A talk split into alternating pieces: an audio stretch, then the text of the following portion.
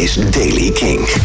Nieuws over Tool, Nirvana, Ozzy Osbourne en nieuwe muziek van Sam Fender. Dit is de Daily King van maandag 2 september.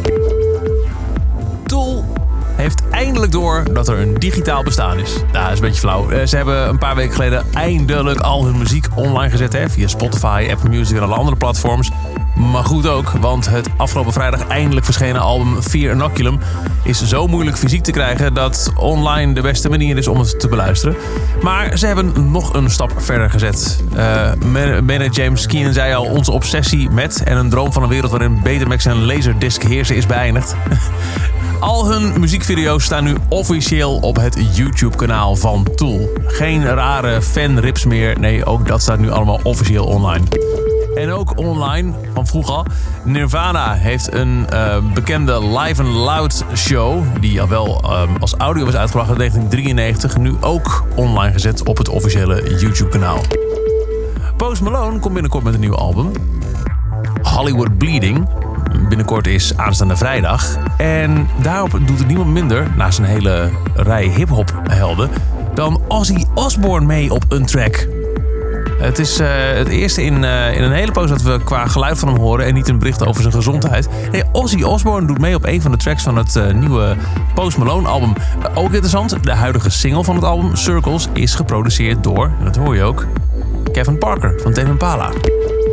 En slot, Sam Fender. Hij komt binnenkort eindelijk met zijn lang verwachte debuutalbum... wat was uitgesteld door alle stemproblemen... waardoor hij ook gigs moest uitstellen en dus ook promotiemogelijkheden. Nu is er een nieuwe single uitgebracht van dat album. Single, het zal wel een albumtrack zijn, vermoed ik zo. Hij is 5,5 minuten lang en laat nog een keer heel goed horen...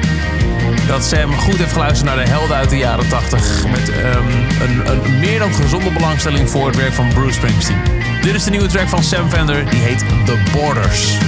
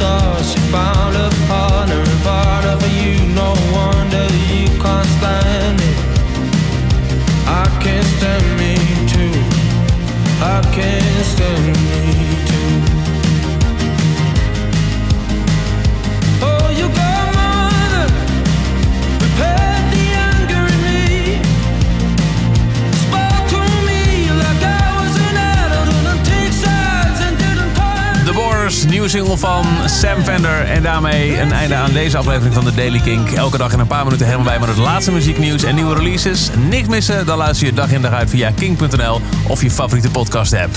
Elke dag het laatste muzieknieuws en de belangrijkste releases in de Daily Kink. Check hem op kink.nl of vraag om Daily Kink aan je smart speaker.